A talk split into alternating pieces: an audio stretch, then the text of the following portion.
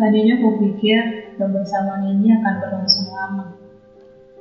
Tadinya kukira kehilanganmu tidak akan pernah terjadi.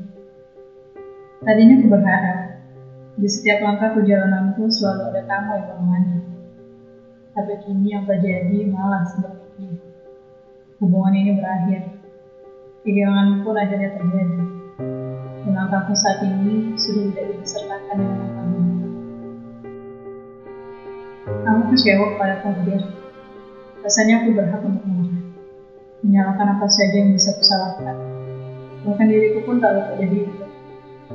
Aku berpikir, pasti ada yang salah dalam diriku yang menyebabkan kamu memilih untuk pulang. Kamu tahu berbeda. Aku masih dengan pikiranku sendiri. Jika saja aku memperlakukanmu dunia, mungkin kamu masih di sini.